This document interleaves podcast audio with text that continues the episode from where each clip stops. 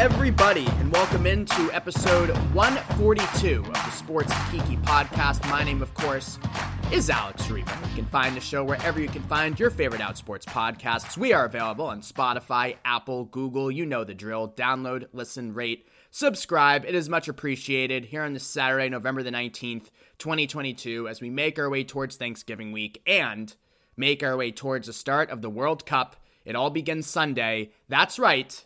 After 12 years of buildup from the corrupt negotiation process that awarded Qatar this signature international sporting event to the migrant debts from building the stadiums to the dismal state of LGBTQ rights in the Gulf nation, it all comes to a head this Sunday. And I have the perfect guest for you this week. Coming up in a few moments, you'll hear my conversation with Dr. Nas Muhammad, who is currently living in San Francisco, where he practices medicine. But he is from Qatar. And to his knowledge, he is the only publicly out gay native Qatari. He came out in a BBC interview earlier this year. And now, with the World Cup here, Dr. Muhammad is the founder of the Proud Maroons. And I love their Twitter bio, the LGBTQ plus national football supporters group that Qatar never wanted, largely made up of LGBTQ expats from Qatar. So, uh, a great conversation with Dr. Nas about his life growing up as gay in Qatar, his fight for asylum here in the States, his feelings on the media coverage of LGBTQ rights in Qatar as the World Cup approaches and now begins this weekend. And, you know, I have to say up front, I've spent so much time on the show the last few weeks talking about the situation for LGBTQ visitors to Qatar. They're expecting about a million to a million and a half people for the World Cup. Um, but Dr. Nas says the conversation and the coverage should really be about the living hell that LGBTQ people face in Qatar on a daily basis. The visitors will come and go once the World Cup ends, but the LGBTQ people living in Qatar are stuck there and they're stuck in the closet.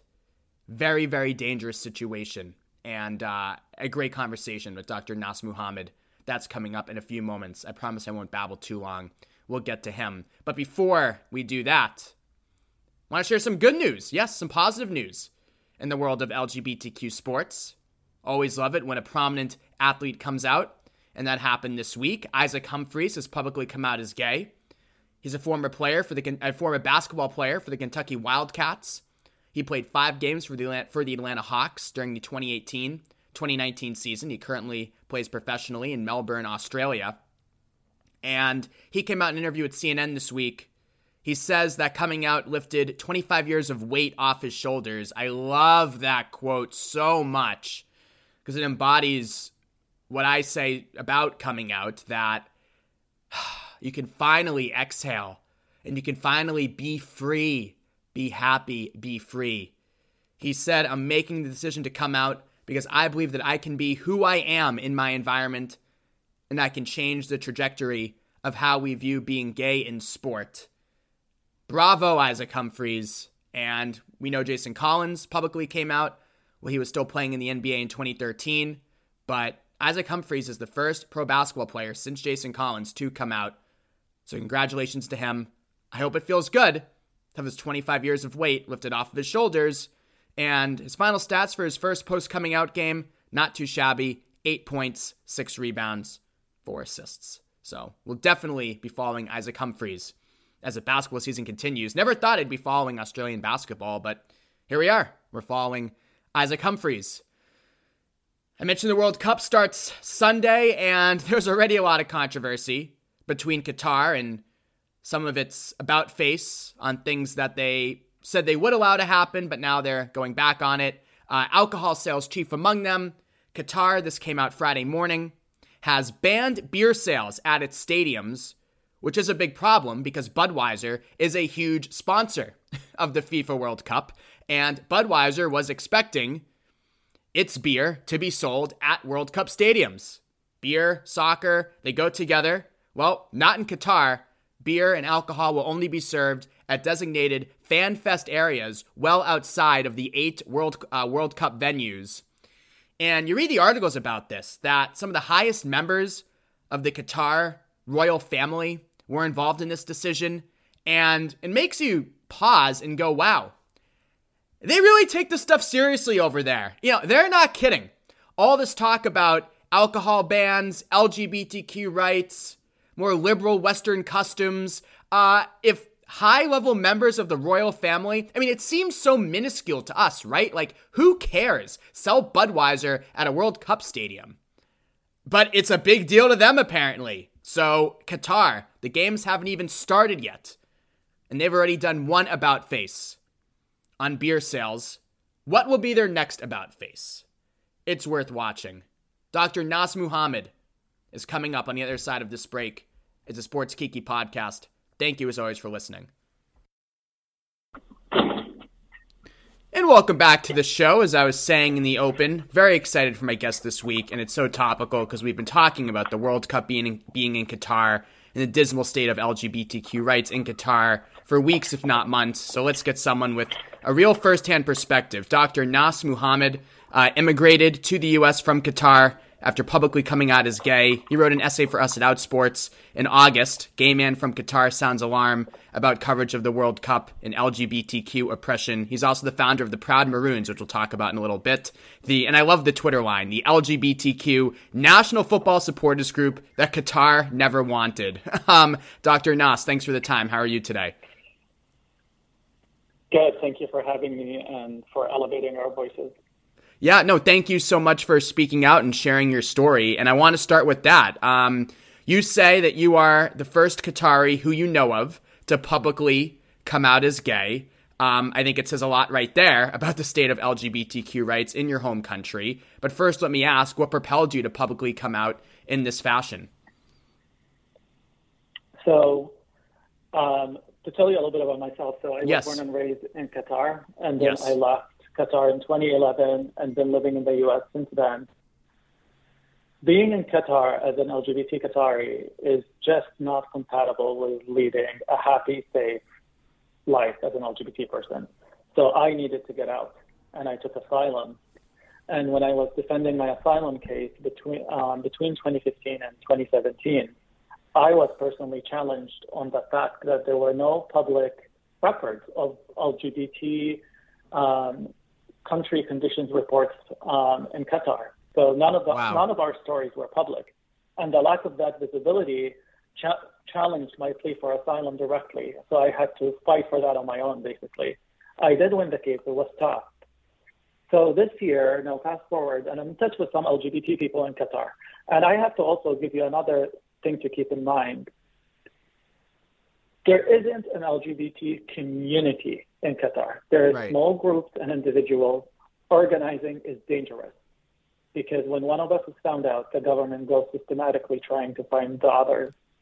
So we're fragmented. It's dangerous to know other people, and the one the friends you have you keep close, and it's kind of like survival of the fittest atmosphere basically. And so now leading fast forward, leading to the FIFA Soccer World Cup, we're sitting there with these realities, and we're just watching the PR and marketing for the FIFA Soccer World Cup, and the way Qatar is, the Qatari regime is portrayed as an environment for LGBT people, and it's so far removed from our lived experience, and that is dangerous because now when you combine the lack of objective reporting with right. this massive false PR and marketing, how are the people that are now actually fighting for their asylum, the US, UK, and Canada, and Germany, going to defend their cases?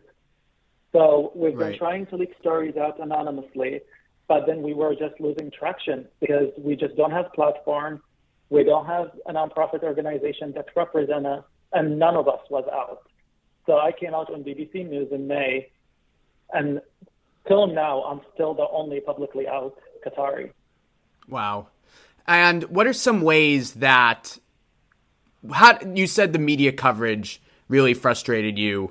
Um, why? What, what has the mainstream media gotten wrong with how they portray LGBTQ rights in Qatar? You know, like when we were just trying to get the stories out, it just was really ineffective um, it was very dehumanized when they were anonymous. It's like saying there's some people out there that are scared, that are abused, and it was just like the stories kept being buried uh, with the stories about the safety of the fans, basically. That's what I was up against. Because the main thing that people were worried about were the LGBT visitors.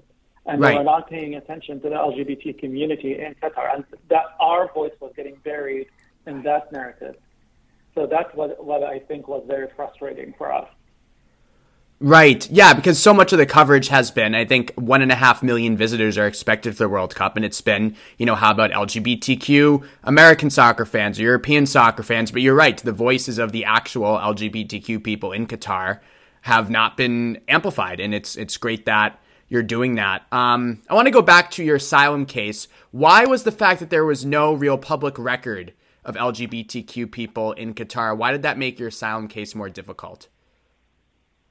I'm well, because curious. there are certain elements. Yeah, so there are certain elements to granting an asylum case from a legal standpoint, and um, I can't cite all four of them, but uh, on top of my head.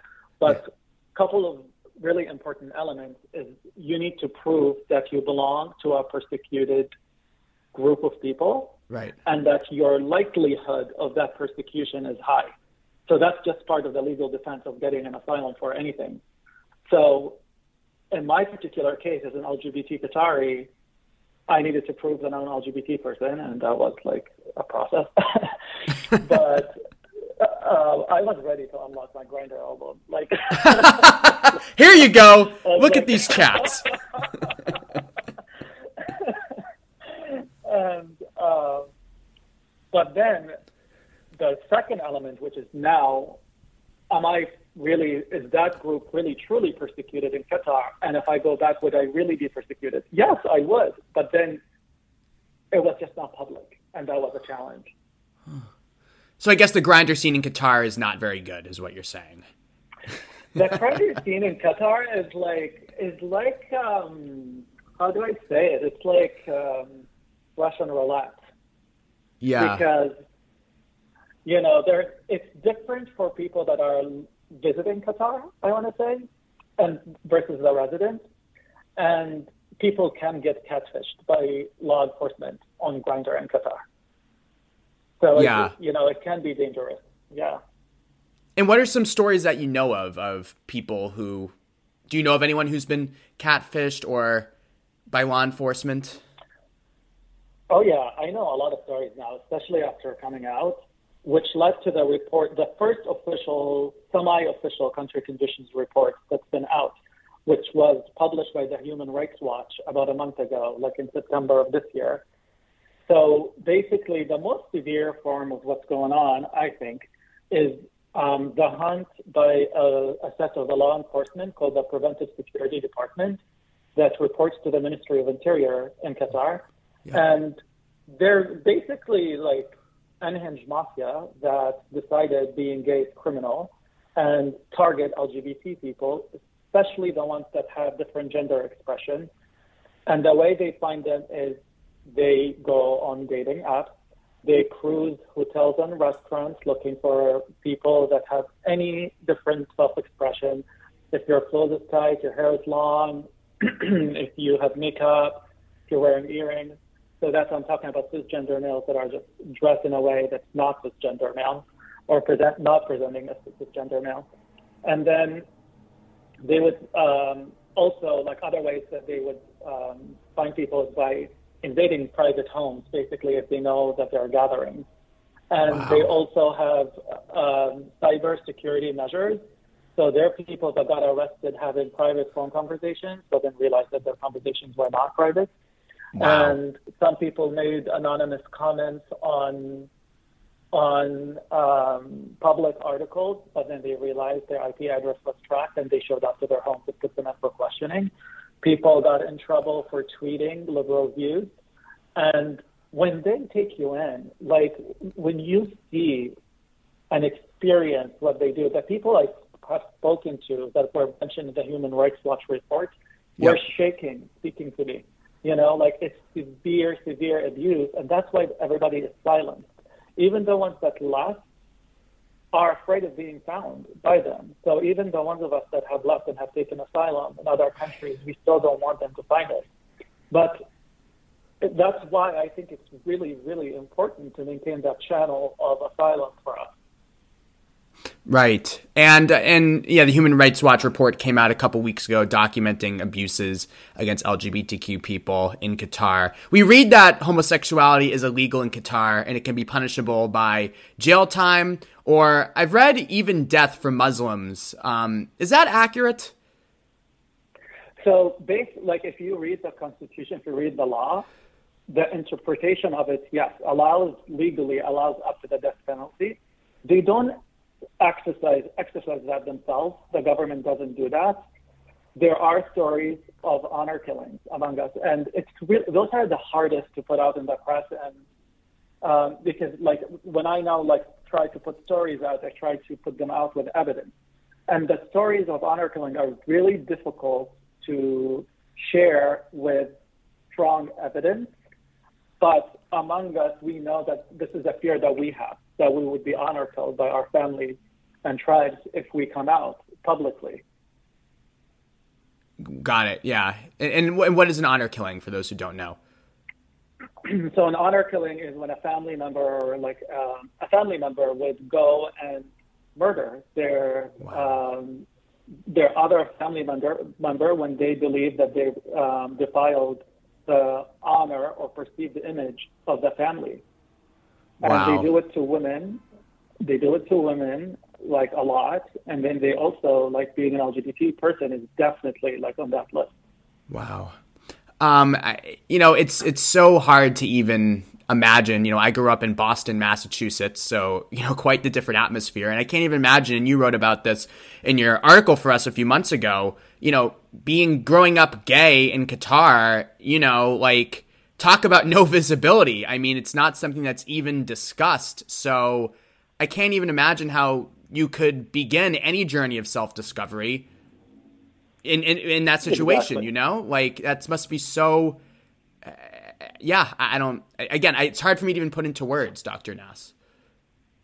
I know, and you know, like the thing is, like now I'm having a weird life experience because now I know hundreds of LGBT Qataris, which is like really weird to me to know that there's a lot of us, and I know them and I know their stories, and I know gay men, lesbian women, transgender men, and transgender women, and to hear how everybody is trying to navigate is just so insane, and it's also really like eye-opening to see how social status and wealth is also really a huge predictor right now if you're going to be doing well as an LGBT Qatari or not.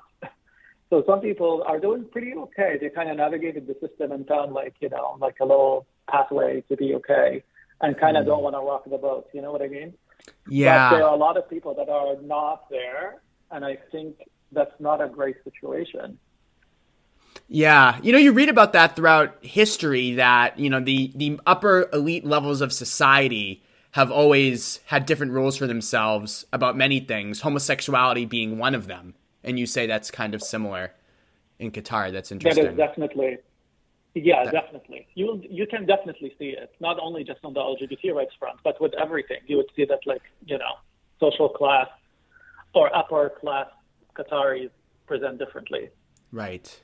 Yeah, and even alcohol. I imagine I read today, Friday, that they're banning alcohol sales around the stadiums. Um, so it just it's really fa- and so going forward. Oh, first let me ask you, Doctor Nas, if you don't mind answering. Um, do you what is your relationship like now with your family back home? Um, disowned by my family, oh. which was the you know the the reason I was able to come out. All of them live in Qatar. Yeah. So if I had open relationship with my family, I wouldn't be able to come out publicly. Like I would worry about their harm, but about their safety. And the the truth is, like, it's just like even in the press, like even in my Arabic coming out interview, which aired in Qatar, um, I did mention that I'm disowned by my family, and I think I think that is as safe as they can be. Um, so they're kind of met with empathy, if you wish. Like the empathy is extended to my family right now, not to me. Yeah. Wow. What is the proper way you think for media organizations to cover this issue as the World Cup unfolds? What kind of coverage would you like to see? I would like when people speak. You know, there was a an, one of the out soccer players um, reach out to me and actually had a conversation with me, and then he went out and then when he gave the speech, when he says us as a community, when he says LGBT community, it includes us. It includes people like me, and like that's what I really would love to see in the coverage. When you see, say, the LGBT community, don't just reference the fans. We're everywhere. We're in Qatar, right. and actually, we're fighting the hardest battle right now, and we're at risk of retaliation post this breakup. So this is the most vulnerable right. segment right now. Right. So exactly. I would like to see.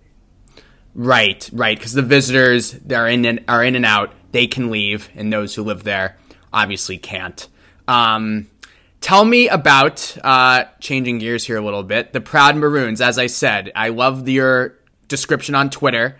The LGBTQ plus national football supporters group that Qatar never wanted. So tell me about the Proud Maroons, how you got started, and where you all are today.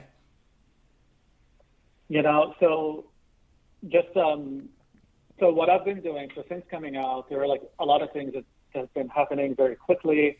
There's been like, you know, publishing evidence of persecution, establishing that, and then elevating the voices of the LGBT community in Qatar. And then there is like an advocacy arm, and there is an arm of trying to extend support to people that are still living there with the World Cup. So I anchored all of that in a foundation called the Alwan Foundation, it's our first LGBT nonprofit, basically. That's the last thing that I can do for us. So after opening the foundation, I've been um, thinking um, about ways to really get this message across to people very quickly during the World Cup. Um, so the Proud Maroons idea came up uh, working with a team, an, uh, a marketing agency called The Community. They reached out to me actually after seeing my press and said, "Can we do anything to support you?" I was like, "Yes, anything." and they, you know, after brainstorming together, we came up with the idea of the Proud Maroons because it's really like narrows down on what the issue is.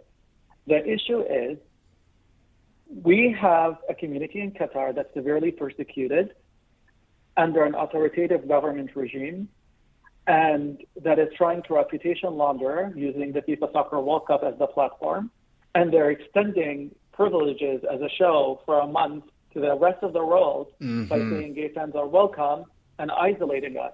So I'm like really highlighting this hypocrisy of gay fans are welcome statement by creating a, an LGBTQ um, football supporter group for their own national team, the Maroons.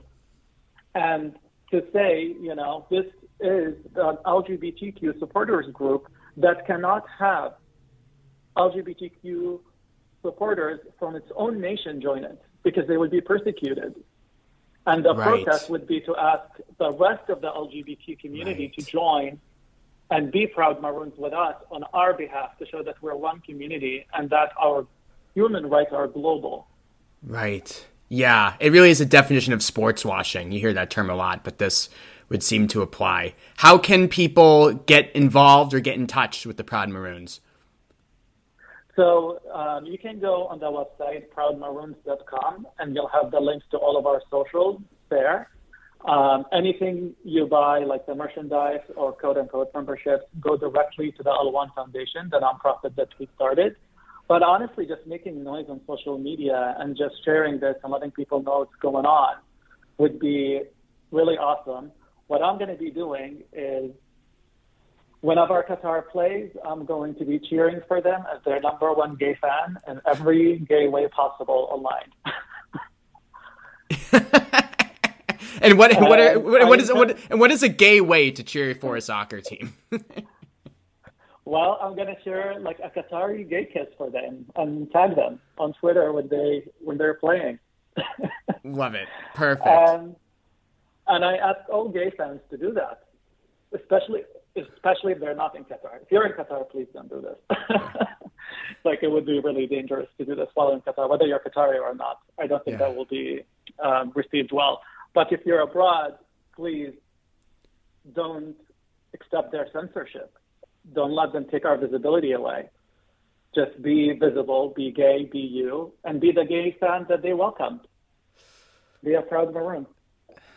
Dr. Nas, it was great to have you on the show today. Thank you for the time. Absolutely. Thank you for having me.